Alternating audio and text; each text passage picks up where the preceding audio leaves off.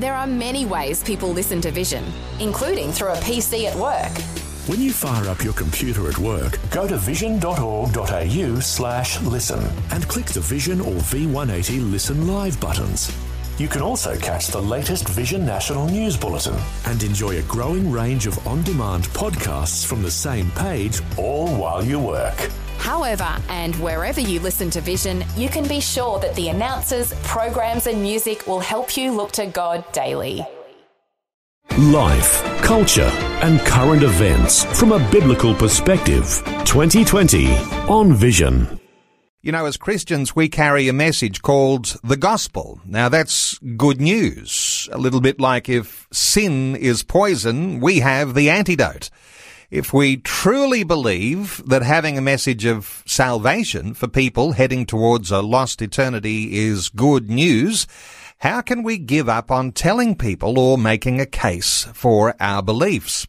Well, some suggest that Christians have a crisis of confidence in the message. Well, our guest today has travelled the world observing the impact of the church. He thinks that in Western nations like ours here in Australia, many churches are failing to gain traction in their communities and leading to a slow decline. Now, you can make a blanket comment like that, uh, or, you can say, well, obviously it's not every church. Some churches are going to be powering on in a really significant way. This is where our conversation is heading today with our special guest, Karl Faase, well-known Australian Christian leader and social commentator. He's the CEO of Olive Tree Media and has just recently released his latest Jesus the Game Changer series called To the Ends of the Earth. And he observes that we need to rebuild a passion for evangelism and mission. So I want to make a special welcome along to 2020, Karl Faase. Yeah, it's great to be with you and great to be with all your listeners today. Well, Karl, just before we get underway, we've got a Facebook question going today, and the question basically asks, is mission in your church a low priority or a high priority. So it's a, it's an easy one. And I guess we're going to be dealing with people's perception and some will perceive that their church is doing little or some might perceive their church is doing a lot, but we'll, we'll go on whatever emotional response comes from listeners. But uh, the encouragement is facebook.com forward slash vision radio to be able to respond to that. I can tell you that in the early days, 26% uh, say low, 74% say high. And we'll uh, get your impressions as we go through our conversation today, Karl. Karl, when we talk about a confidence, a crisis of confidence, uh, is it around this gospel message? Is it around the truthfulness of the scriptures? How do you describe this crisis of confidence? It, comes from a couple of uh, areas, Neil. I think one of the reasons there's a crisis of confidence is if you went back a, a generation when I was a young man or when I was just starting in ministry, there was a general sense within the community that um, the church had a place, that religion was basically good, that people thought, well, I don't believe it and I don't want to do anything about it. But this is, it's, a, it's a good thing for us. And so if you had a public event, uh, people were basically deferential towards Christian religious leaders.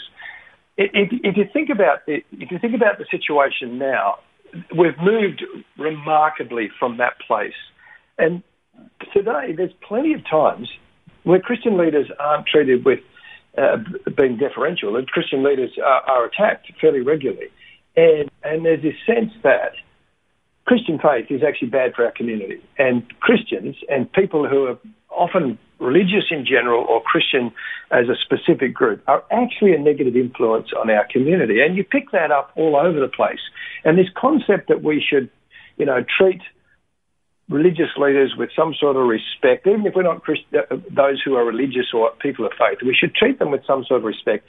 That in a lot of cases, in a lot of ways, in the commentariat within our community, that's that's disappeared, and I think that creates a, crisis of confidence, Neil. I think people are seeing their faith attacked for numbers of different reasons very regularly, and that causes you to go, I'm still, I'm still sure of my own faith, but I have a crisis of conf- confidence in trying to say, talk about that faith more generally within the community. What I can hear you saying, Karl, is that it may actually not be so much a crisis of confidence in the message, but a crisis of confidence in the leaders that we might have seen, you know, in a scandal-ridden uh, decade. Uh, that that might be the thing that really is throwing us off balance a little bit here. What are your thoughts there? Absolutely. I, I think that uh, the, the, crisis of confidence, in my mind, uh, in a public sense of speaking about your faith and therefore speaking about the gospel message, you know, so if you talk about Jesus making a difference in our world and you talk about the place of the church, you, you know that people are instantly going to respond with, well, we just had a royal commission into the uh, institutional abuse of children in the middle of that. The church and church leaders have been front and centre Secondly, you've stood against, you know, this concept that love is love and all love is equal and all relationships are equal, and and now you you guys are homophobes and bigots for standing against uh, what is essentially supposedly a good thing in our community.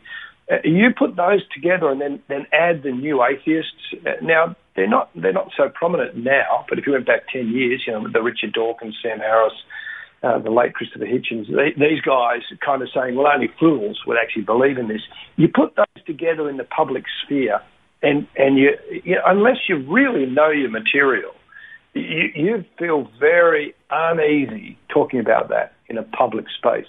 And I think that leaders within the church, um, they don't want to court controversy. They don't want to court difficulty. They want to be accepted in their wider communities. So they talk about the things that are popular and they downplay the things that are not popular. Well, some might say there's an awful lot of not popular things, and if you did spend all your time talking about those, you'd be a real pessimist. you'd be really, uh, you know, you'd be mired, wouldn't you, in uh, in a whole lot of negativity. Hey, yeah, you know. And, and, yes, and Neil, and that's why when we released Jesus the Game Changer Series 1 and then Jesus the Game Changer Series 2, uh, you know, there are those who say that, well, you know, if you talk about the positive things the church is doing, you've got to also talk about the negative. And my view is, no, you don't. Uh, yeah, there's plenty of people out there giving the bad news about about uh, Christian faith and the, and the church over the centuries. What we need to do is to remind people of the significant, pivotal difference that Jesus has made Jesus of Nazareth have made in human history. The world is a different and much better place because of Jesus and his followers. We need to we need to focus on that message and be confident in that message.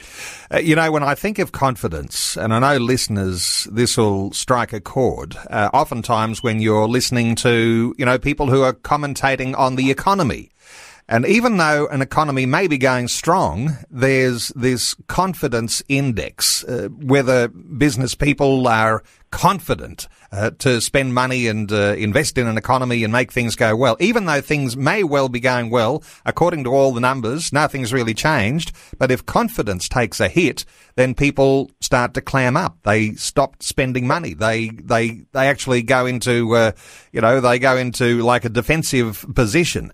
I wonder whether you might be thinking along the lines of you know just with the some of the scandals, those sorts of things that we've had over the last decade. Maybe we've just become a little bit more defensive.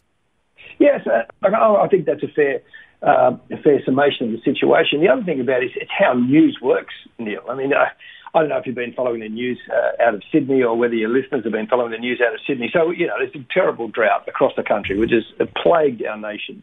Uh, you had awful bushfires, uh, apocalyptic bushfires, and, you know, awful. And then this remarkable, and I think personally, answer to prayer where what was an area of bushfire is now an area flooded with rain, which is fabulous. And now, two, last weekend, Sydney's dam was at 40, before last weekend, the dam was at 42%. Uh, within one weekend, the dam jumped from 42% to somewhere in the, to close to 70% and is higher than that now. So what was the news? the news was basically how how uh, how the, the, the because of the fires and and and uh, and what was happening around the dam that all this um, stuff would be washed into the dam and, and, and it would be bad for Sydney's water supply. you can't even celebrate great rain without putting a spin on it, but this is actually bad for us. yeah, I, I, know what, what you're saying. yeah, powerful comment. And, uh, you know what? We tend to, uh, gravitate towards the negativity. And, you know, that old, you know, saying about, uh, you know, what the, what makes the, the news. It's all bad news. That's what we want to hear when we listen to the news. There's a sense yeah. in which we can be part of, uh, you know, we can be in, we talk about, we criticize politicians in Canberra for being in a bubble. But there is a certain sense in which you've got to try and create a bubble around you that tries to keep some of the negative stuff out so that you can maintain yeah. confidence. What are your thoughts here about how you've got to have a little bit of self-discipline to be able to keep confident? Yeah, it's it's it's an interesting question, Neil, about the whole idea of do you do you take on the opposing view and learn how to deal with it, not necessarily argue with it. You don't have to argue with absolutely every comment that happens on media or social media. But knowing enough so that you're responding. The other side of it is, and then they talk about the Canberra bubble, and there's a media bubble, and there's a Christian bubble, which is the problem with the bubble is if, if it becomes unrealistic, if your world is so far removed from what happens uh, in the community at large, then you have no relation with what's going on. And it's it's tricky because when you feel a lack of confidence and when you feel attacked and when you feel unsure, the, the instant response is to retreat. Um, and, and that will make you feel better. But, it, but retreating into a position that is unrealistic, uninformed, and un- disconnected to the wider, wider world is probably not particularly wise. I mentioned in the introduction to our conversation, Karl, the call to regain a focus on evangelism. And so while we've identified there's a whole lot of negative things that can keep your focus off evangelism, uh, your new series helps people to gain, to gain, to regain a focus on evangelism. Uh, that's not an easy thing to do, so I imagine that, uh, that there's some important things that you're communicating in your latest series. Yeah, I mean, essentially what we're trying to do in the latest series, Jesus the Game Changer, to the ends of the earth, is to tell the story about how did Christian faith go from the back end of a Roman Empire, the backwater of the known world at that time, with just a few people, a tiny group of people, really, uh, who followed a Messiah who the Romans crucified to prove he wasn't a Messiah. How did that tiny group of people become today the largest faith in the world, a global religion, geographically and ethnically, uh, over 2 billion followers around the world, which ha- is having enormous influence. How did that happen? And that ought to fill every person, even if you lack confidence and don't want to talk about Jesus at all, that ought to fill you with, with some inspiration. And how did that happen? It happened, it didn't happen culturally. And there were times where people like Charlemagne had this wonderful evangelistic strategy, which is to take over a nation and then make them all Christians.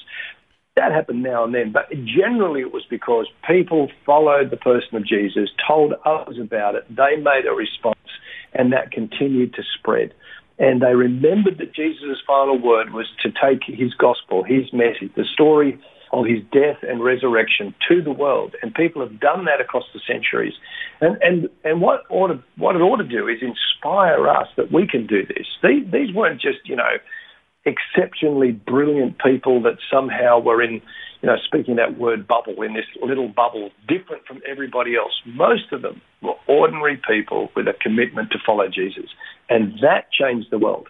And that call has never stopped. So what we need to do, Neil, is to find that passion again and to find a, a, a, in, within us the recognition, as you said in your introduction to our time together, that, that, we have an answer that the world needs to hear. Now, we need to find new ways to communicate it, and we need to new, find a new passion, and we need some inspiration. But, but we, we have a message that we need to share to the world. And it's not good advice, it's good news. It's not a 12 step program about how to change your life. It's about something happened with this person of Jesus in history, and that changed the game to take the, the uh, name of our series. And we need to share that message, the good news of Jesus. Helping you make sense of life, culture, and current events from a biblical perspective. 2020 on Vision. You're invited to be a part of our conversation. 1-800 316 316. Karl Faase is our guest, CEO of a media organisation called Olive Tree Media. He's just released his latest Jesus the Game Changer series called To the Ends of the Earth and observes that we need to rebuild a passion for evangelism and mission. You might have your own thoughts to offer. Let's take a call. Karl, let's hear from Daryl in Brisbane. Hello, Daryl. Welcome along. Hi, how are you going? Very well, Daryl. What are your thoughts for our conversation? Uh, Karl, you come to our church and you preached. I really appreciate your message and your series. The one thing that concerns me is we talk about evangelism, we don't talk about love ministries. We we don't a lot of statistics say that most people in churches don't come through evangelism, they still come through relationships. I think the relationship mm. is the first part. The gospel is about love. Christ loved us. He died on the cross. Even though his summary of his ministry in the Great Commission, if we go back and look at his whole teaching, it's about relationship and love. And I think that's where the church is missing it. We don't have hospitality as much as we should. We don't really care about each other as much as we should back 30 years ago when I was a young person. What do you think, Carl? Well, that's, I mean, it's an interesting comment, and there's there's um, a whole bunch of responses. I mean, one of the things that I've noticed since I used to run a church, and now I'm uh, doing my role with Olive Tree Media, and the, the interesting thing I noticed is that when I look back, I think, you know, um, community is the thing that people probably want within the church that we, as when I was a church leader, underestimate, which is kind of what the point you're making, a place to belong. And so if we can create the church as a place to belong, then that's a really significant part of what we're doing. And I think it's a call. And look, it's a really hard thing to do, actually. I mean, nobody should nobody should actually reduce how difficult that is. I mean, it sounds like you know how hard it is to make a church loving. Well, actually, the answer is it's very, it's really hard, and and to actually to create relationships. Uh, that, so that people feel cared for and feel significant is is really important. The, my only caveat on that is that sometimes that we tend to reduce the gospel to oh we just need to love um, and and I, and I know I'm sure you're not saying that, but that's one of the things that we need to be careful about because you, know when Paul talked about the fact how, how did people come to faith, he wrote to the Romans, and how will they be saved? Like they saved when they call on the person of Jesus, and how will they know to call on the person of Jesus? Well, it's because people bring the message. So if, if nobody hears the message, then then they're not sure to call on the name of Jesus. You just become another nice person within their community. And so there needs to be this sort of balance between demonstrating love, showing unconditional care and love, creating communities that welcome people in, but in the process, don't lose sight of the need for a gospel message because in the end, that's what they'll respond to. What are your thoughts? Uh, that answer your question, Daryl? I totally agree. You've got to have a balance. You've got to be able to preach the gospel. There's an old saying: people don't care about what you care about until they know you care about them. Yeah. Um, and, def- and definitely, once you break that gap and establish a relationship, it becomes very easy to share your testimony and give them the good news of the gospel. Yeah, and Daryl, they used to say that you know people um, would would sort of believe and then join the community. These days, they tend to join the community, and through that relationship, come to a place of belief, and and and being a part of the community is a, a really key part of that, and that's where courses like Alpha have been exceptionally powerful. You know, is it because Alpha as a course is full of such brilliant material, or is it because people spend 12 weeks together and the material helps them to find faith through relationships? And I think both those things are incredibly important as long as we hold to both of them. But at, at fair point, Daryl, appreciate your comments. Daryl from Brisbane, thanks so much for your call. Our talkback line is open on 1 800 316 316. Let's take another call. Charmaine is on the line from Albany in WA. Hi, Charmaine. Good morning, Neil. Um, lovely to speak with you again. I have spoken before, and uh, I'm here with Lorraine Walker. We're both from Australia for Jesus. Ah, yes, lovely. And I've been I've been listening to the conversation and the suggestion that you know good initiatives. So I just wanted to bring uh, about the the, um, the way of life that Tony McClellan is promoting as a tool for ordinary people who don't have a great deal of theological knowledge, but have a love for Jesus, have a passion to spread the gospel.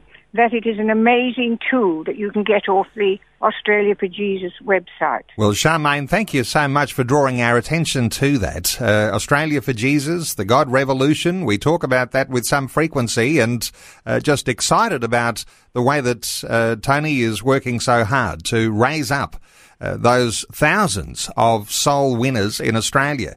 Karl, when Charmaine mentions these sorts of things, and of course there are a lot of evangelism resources that people can take advantage of. Uh, it's one thing to use a, a resource, but uh, again, there's a confidence that's needed to be able to even access a resource. What are your thoughts yeah. for Charmaine and the sorts of resources that people can use?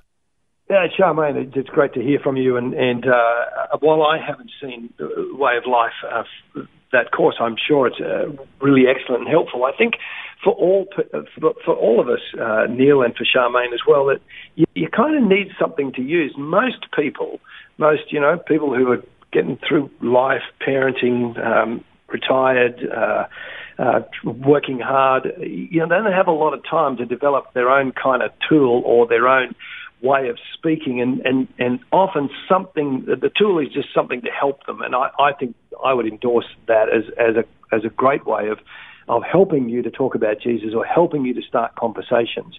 Um, you're starting cold with just you and, and another person can be incredibly difficult and very challenging. So therefore, the tools are great, but but the tools need to balance off your own personal walk with Jesus. So there needs to be some confidence in your own faith, in your own walk with Jesus. You don't have it all together. No, none of us are there. But out of that walk with Jesus, that, that's when we can use a tool, and that's when we can connect with people. So tools, it's a bit like tools aren't the total answer, but boy, they're helpful. They are helpful. And Charmaine from Albany and WA and uh, to Lorraine, who is on the road, and I might just say as an ambassador for the God Revolution, and uh, and uh, Lorraine's travelling around Australia, and uh, no doubt uh, for listeners all around Australia, you might well just get wind of the fact that uh, Lorraine is in town. I'd encourage you to connect with her and be a part of what's happening because uh, those tools that they're working with uh, they are uh, designed to make the message of evangelism, the message of the gospel, uh, a little bit more easy to deliver for people who don't necessarily have wonderful confidence. So thank you so much, Charmaine. Thank you for your call. Our talkback line is open on 1-800-316-316. 316. Let's take another call. Bob is on the line from Brisbane. Hi, Bob. Welcome. Oh, thank you very much. Um, yes, I've been listening to the, the conversation there, and um, it's actually interesting. And I listened to Paul um, Dower, Brisbane also, saying something that is very important. Uh, I normally listen to the, to the program. I don't call, but I decided to call this time to just give my view on what is been discussed in the studio. Uh, yep, Bob, yep, get to the point. Yeah, evangelism is, is very important. It's good, which we all know about it. But Darrell talk, he talks about uh, togetherness. And that I want to really support. The, um, the churches coming together, supporting one another. Because Jesus says that, you know, the only way people will know that you are my disciples is when you love one another. You know, the body of Christ is divided, especially in, in Brisbane. I don't know about other states, but in Brisbane, it's one of the things. So I just want to talk about that also that we can look. Bob, let's get a let's get an impression from Karl because I think you're making a really powerful point here. Because if you can love one another the atmosphere changes in the group and the group's confidence is going to grow. Let's talk about the dynamic that happens when you've got a healthy, strong church, Karl. People do love one another. People get to get around the scriptures, understand something of this mission that we're called to. And then somebody all of a sudden goes from being timid and stuck in the corner to becoming as bold as a lion and they're out there sharing their faith and winning the world. Let's talk about that for a few moments. Yeah, like it's it's incredibly important, and, and this is what um, our friend Daryl earlier was saying. You know, this idea of showing love and demonstrating love, and, and creating this notion that we will be those who others can lean on. The, the the tricky side of that is that, as far as I understand, there isn't a perfect church full of perfect people who love perfectly.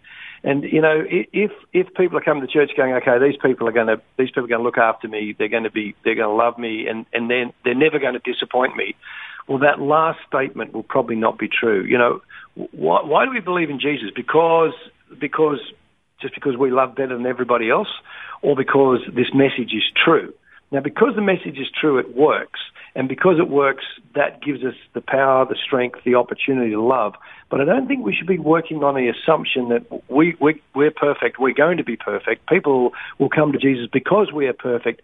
That's putting too much pressure on all of us because no church is perfect, no Christian is perfect. And it's not perfection that we are trying to communicate, it's the message of Jesus. So a, it's it's a bit like I'm not disagreeing with Bob what Bob is saying. What Bob and Daryl were saying is absolutely true. We've got to love people, though you will. Jesus said you will know the truth of, of, of who I am as Jesus because of how you love.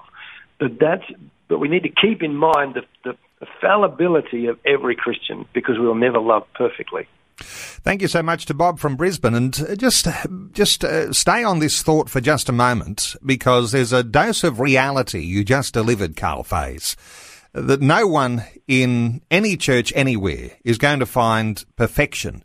And there is a certain individualism that is part of our culture right now. And uh, that individualism is really showing this idea that's all about me. Uh, there seems to be the need for a fair bit of humility to be able to get to a point where your confidence is great that it's more about others than it is about me. So while I could be sitting in my uh, you know, my church pew and uh, getting offended easily. Uh, the higher call that we get from the scriptures is that it's not so much about me as it's about what I can contribute, and um, it's all about others. What are your thoughts? Well, it's part of the culture that we, we need to challenge. You know, we have a we have a culture where you know social media, which is really just feeding narcissism across our community. Social media is a great thing. I use it, but it, it, has a negative out, outcome. We also are desperate for our children to feel good about good about themselves. And mate of mine just went to his grandchild's uh, end of year, and there was 150 kids, and every kid got an individual prize. Now that's lovely, but boy, that's tedious and long. and and it, but all it all it's doing is feeding to this notion that it's all about me. The interesting thing about churches, Neil, I ran churches for many years, love churches, totally committed to the local church. But if a church is doing well, it's actually going to attract people that are struggling in life and that are difficult and have difficult personalities, and they're there because they're looking for somebody to love them. And a church ought to be that place. So the interesting thing is the more, the better the church is at loving people and accepting people and caring for people, the more the church is actually going to attract difficult people, broken people, people that are struggling with issues, people that are struggling uh, with with places where where their desires lead them where they shouldn't go.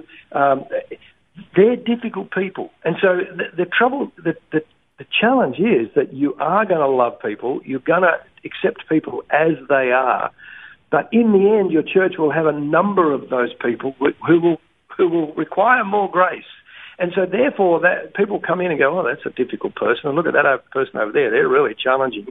That's because the church is doing its job. But it does mean that if you're sitting there going, "Everybody here has to look after me," then you know that that doesn't help anybody. You know, in, in Philippians chapter two, Paul is talking about what it is to love each other, put, which is basically saying, don't look after your own interests, but follow the example of Jesus and put other in, other people's interests before your own. That's very hard to do. Karl, uh, we're going to break and go to news. Yep. Continuing our conversation after Vision National News. Uh, Karl, uh, let's take another call before we move on in our conversation. I want to invite listeners 1 800 316 316 to join in our conversation. Uh, let's take a call from Linda. Linda's calling from Brisbane. Hi, Linda. Good morning, Karl and, and Neil. I just want to Hi. give a thought that I think um, evangelism, people have always, a lot of people, a lot of Christians think that that's not their gift. I don't know whether you agree with that or not, but I know in my book, and uh, you know, for a few different churches, a lot of, a lot of different Christians, but, and I'm very much an evangelism type person, but a lot of people will say, oh, that's your gift. Because in the past, you know, they were told, oh, no, there's different gifts and and that's only for the evangelists, whatever, or the teachers do the teaching, and the pastors do, you know, the pastors. So I think that that hopefully is changing. I know God is moving all over the world with different ministries like your own. I'm part of a ministry, um, No Place Left, uh, House of Peace Search. We run this in, in the western part of, of Brisbane. Uh, Joel Shaw is the pastor, but um, you know, and we're a similar sort of thing is no place left. We believe that everyone needs to hear the gospel, but I just believe that, I said in the past, because of conventional denominational churches, people have sat there and oh, that's not my gift. So I don't know whether you agree with that. Linda, you're making a really powerful point there because it's a good excuse to say it's not my gift. Uh, sometimes we talk about evangelists and that may be more specific and other times we talk about being a witness, which is much more general. But Karl Faase, uh, Linda's making a good point. Absolutely, and, and there's certainly, you know, yeah, scripture. There, there are there are evangelists, and that's their gift. I mean, Paul, when he wrote to uh, his dear friend Timothy, uh, and the second letter he wrote to them, he actually talks about preaching the word. He encourages Timothy to preach the word. But it's interesting because he uses in the in in that little passage, he actually says, "Do the work." Of an evangelist, which is an interesting kind of comment. It's a bit like, okay, this may not be your skill. This may not be your, uh, you know, number one calling. It may not be the natural thing that you do uh, in the sense of just, you know, that you just ooze the, the gospel message in every conversation. But that doesn't mean you don't do the work of evangelism. And, and it's, it's a case of, okay, I may not feel myself as evangelist – as a natural inclination, but that doesn't mean I don't do the work an evangelist. I don't, I don't, I'm not active. And, you know, uh, Linda used that word about being a witness. I mean, a comment that it's worth thinking about is that we're all witnesses. We, it just depends what sort of witness we're giving. So yep. if, if, your friends know you're a Christian, you're already a witness. Uh, whether you, whatever you say, whatever you do, you are a witness. So every word, every spoken word, every action actually points to your character, your belief, and your faith. And so you could sort of say, well, my friends know I'm a Christian, but I'm not an evangelist. Well, you are actually being a witness. So it'd be good to do the work of, of, an, of evangelism, find the opportunity to, talk about Jesus whenever you can. Linda, thank you so much for your call. 1 800 316 316. We'll take some more calls in just a few moments, but I want to talk to you, Karl, about an article you've just written. Uh, to be published in Sight magazine, and uh, your challenging ideas about what happened in the first century as compared to the culture we have in Australia today. It's an interesting thought because uh, I'm writing an, uh, article for Sight Magazine, as you mentioned, and it's about rediscovering a commitment to the gospel. And that'll be online tomorrow, so you can just look up Sight Magazine, Google it, and you can have a look at the article. One of the points I make in the article comes out of a, somebody we interviewed in Jesus the Game Changer Series 1, who's Rodney Stark. Not known as a Christian commentator, but has written a lot of uh, a lot of work as a as a sociologist on the influence of the Christian church. And his point is that the one of the great influences of the Christ, the first couple of centuries of the followers of Jesus was that they cared for the poor, the needy, the marginalized. And his point was that that was so different from the culture that it actually helped the church to grow. And often it grew among the slaves and the underclass, not, not solely, but that's, that was a place of its growth as a church. Now, the church over the centuries, without going on too long, Neil, the church over the centuries has followed that lead. And even today, we can start thinking, okay, if we care for people, which is different from, you know, what Daryl was saying about loving people, if we care for people, if we look after them poor and the marginalized, somehow the gospel is just going to leak out of us because it's so important. But I hear this article and look it up, Sight Magazine three things I make, three points I want to make about the article. The first is that, you know, care now, because of the teaching of Jesus, care is a natural part of our community. You think about the fires, all the millions of dollars given to the, those in desperate need from the fires. It wasn't because they were Christian. It was because that's part of our culture. Care now, if you care for people, it, you, you're not standing out as different as they did in the first century. You just fit into the no- normal part of our culture. Secondly, the Greco-Roman world, where that Rodney Stark was writing about, had no so- social safety net. There wasn't anything. If you didn't have family to look after you, and you were a widow or an orphan, you died. There was there was no social safety net, and the Greco-Roman leadership of those nations, either the Greeks or the Romans, didn't set up a safety net to care for people. And there, but we're, we're today which is a part of our community. We already have that. But But thirdly, across the globe in the last 50 years, there's been a significant change in the circumstances of the poorest and the most needy across the globe. There's an interesting book that my son-in-law just gave me uh, a few weeks ago, and I've been reading by Dr. Hans Rosling. It's not a Christian book. He he does lectures at uh, that you know that Davos meeting where all those uh, incredibly wealthy financiers around the world meet at. He, he speaks in all sorts of, you know, United Nations meetings and etc. around the globe. And his the book is called Factfulness. And essentially, what he's trying to say is the, the world is actually in much better shape now than we ever believed. So let me just give you a couple of figures there for you, Neil, and the listeners. Children dying before their fifth birthday now, if I was to say we won't we won't do a poll, but now if I said to you what percentage of children around the world in every nation, the desperately poor of the nation, what percentage of children would around the world would die before their fifth birthday? Do you know that's down to four percent? Wow. Do you know that, that, that uh, those with basic literacy skills, adults with basic literacy skills across the world, that is now at eighty six percent girls of primary school age who are enrolled in school. So if I said to you, okay, think about all the nations across the world, all the, the, the African nations, some South American nations, fewer nations in Asia, where you think about how badly these places are, the percentage of girls, which are often the last to get an education, school age that are enrolled in school, that's at 90%. Mm. Those who are immunised, of one year olds, the, the number, the percentage of one year olds across the globe that are immunised sits at 88%. Now, these are remarkable outcomes that have changed incredibly in the last 10 years, and certainly from the work of Christians, yes, but the Gates Foundation uh, with immunisation, I know that's one of their, their kind of things that they focus on. All we're saying is, you know, there's more to be done. Christians should be involved. It's a part of the gospel.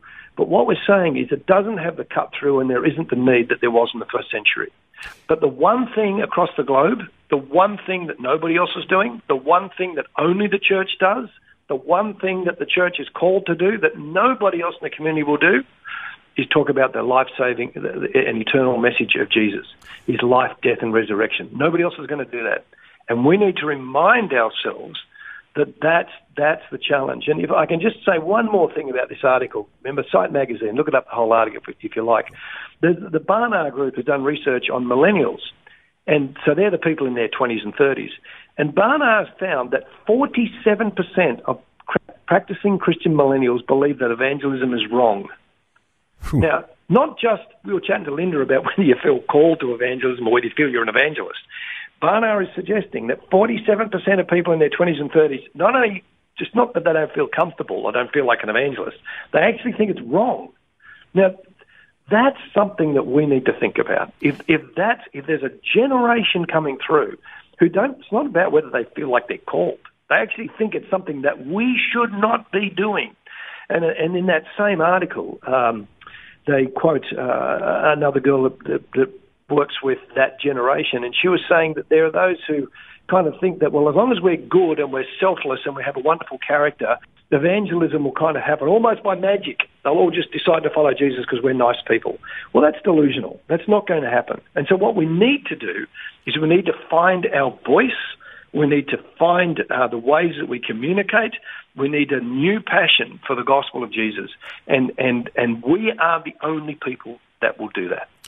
Wow, fabulous insights. And uh, if those statistics hold true, uh, Karl, those from America and uh, those uh, Barna uh, research figures, almost one in two. So uh, if you're a part of a church of 100 people, 47 people out of 100 are likely to think that it's even a wrong thing to even evangelize. Well, uh, there's a little solution to that. It's go back to the scriptures, uh, go back to Matthew chapter 28 and just check on that Great Commission and see what it says there because uh, that Great Commission's been given to the church and somehow or other we've got to be able to cut through that. We are taking calls. You might have a thought or two on some of the things that Karl's shared and some of those that sound very controversial controversial. You might also like to respond to the Facebook poll that we've got running, which asks a question about whether your local church has a low or a high priority to mission. And it might just be reflective in general across local churches around Australia as to how things are going. And I can tell you that the uh, figures 26% say low, 74% say high. So uh, the majority of people are saying that their local church has a high focus on mission. I wonder whether you've got some perception there, uh, Karl. I mean, that's that's what listeners are telling us this morning. And look, that is great news, and especially if that's the case. One of the things I've found as a church leader is a lot of a lot of things that people actually put in surveys are what I would call aspirational. they want it to be true. So, in other words, they, they, aspire that that would be the case. I remember a survey we used to do, Neil, where we would ask our church whether they came, you know, how often they came to church, once a week, once every two weeks, once a month, you know, that sort of thing. And uh, we had a bit, pretty, pretty good idea about how often people would come. And I remember over 70% of people ticked a box that said they came to church every week. Well, I want you to know, Neil, that's an aspirational tick. Okay. they did not come every week. I knew that. Um, but that's what they wanted to be true. And it, you know, the great thing about that that uh, poll, Facebook poll, is that there's a sense that 74% want it to be true. My question is, what do they actually do? And and the idea that wanting something to be true and then something actually happening can be quite two quite different things. And and and my challenge is to get behind whatever your church leader or pastor or minister is doing get behind what they're doing so that they feel encouraged and supported. Um, I, um, a good friend of mine runs a large church in Sydney, and I heard him talking recently, and he said, Neil, you know, I want you to know if I get complaints, it's it's complaints over the music in worship, or complaints around the children's work. And I remember as a church leader, that's these these are the complaints you'll get. And then he said this, Neil. He said, I want you to know that the one thing I never get complaints about is how many baptisms we have a year, uh-huh. and, it, and and complaints that there aren't enough baptisms. And when you think about it, Neil, if 74% of people have a focus on mission and evangelism, then they ought to be complaining to their church leaders if there aren't enough baptisms. Mm-mm. But they don't, because they're too busy complaining about whether they don't like the worship. Now, if you think about that, because that's been my experience and it'll be a lot of our listeners' experience, and that's, I'm not going to be negative about the church. I love the church. But we need to understand that one of the, the things that we focus on can be demonstrated by what we complain about or what we kind of talk about. And if it's not, why isn't there more new Christians in our church? But why are they playing these songs that I don't like? Then there's something wrong with our with our priorities. We are taking calls 1 800 316 316. Let's take another call from Brisbane. Brisbane, popular today. Hi to Peter. Hi, Peter. Welcome along. G'day. Peter, what are your thoughts? Hello? Yes. Can you hear us, Peter? Yes, I can hear you. Um, yeah, my uh, focus is very much going back to the word. Um, I'm uh, one of the older generation, and I believe strongly in that place of that when we teach the word properly, the conviction of the Spirit will be there for people to be active. And uh, for me, I had a messed up background as a young person, and I asked the Lord to give me something that was concise, uh, that would give me an understanding of where he was taking me from to where he was taking me to. The passage is Nehemiah chapter 7, verse 7. And the list of names, it, when you look the meanings up, it means to come out of the world to the knowledge that Jesus is the only salvation, to truly be repentant. And then the last name, to skip across some of the names, to go to the last names, to be, means to have the character of somebody like uh, the modern day Apostle Paul. Not somebody to rewrite the scriptures by no means, but somebody who he would go out or she would go out without reservation and make known the gospel. Well, powerful thoughts in there, Peter. Let's get uh, Karl to pick up on a, one or two of those. Uh, Karl, for Peter? Uh, absolutely, Peter, and, and, and good on you. That encouraging word, and, and the whole point about, you know, what we believe in is is not something that we kind of wish fulfillment. We we kind of we want to reinvent Jesus as the fulfillment of current political correctness, and often that's what we end up doing. I've Neil, I might have used this phrase on your show once before, but you know, it says in Genesis that in the beginning, God created us in His image, and we've been returning the favour ever since.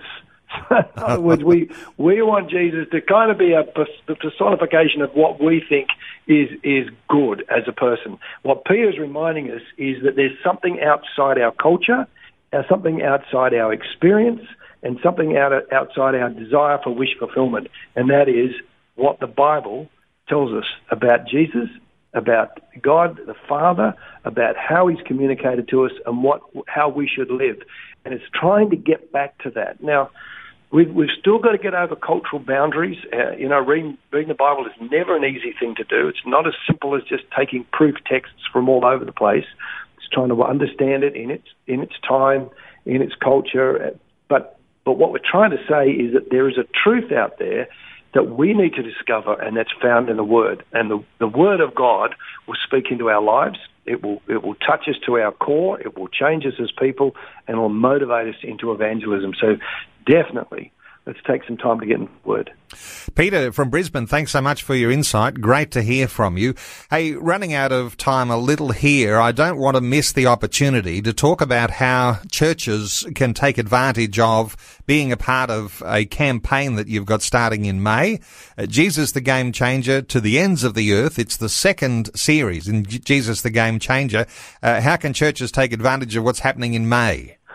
Yeah, what we've done is to create a church campaign, and it's a six week church campaign. We're encouraging churches to do it between the 3rd of May to the 7th of June, but you can do it any time. And essentially, in the next week, we'll release the church pack. And so, what the church pack is, is a U- USB that uh, when you register, we send you the USB, and it's got all 13 episodes on it, Neil. 13 episodes of Jesus the Game Changer to the ends of the earth. But it's got six sermons it's got six children out, children's program outlines. You get this discussion guide that comes with it. There's a, a, a song for kids done by Colin Buchanan. There's a new worship song called The Ends of the Earth. You've got all your invitations and PowerPoints and video clips that you can show. All of this uh, for to to help your church become focused uh, on evangelism mission. What we, what little catchphrase we're using, Neil, is to make Jesus' last words our first priority. And if we can do that, Jesus' last words were the Great Commission. It was about, in Acts chapter 1, verse 8, about going to the ends of the earth. In, in John chapter 20, it's about, I'm sending you as I've been sent.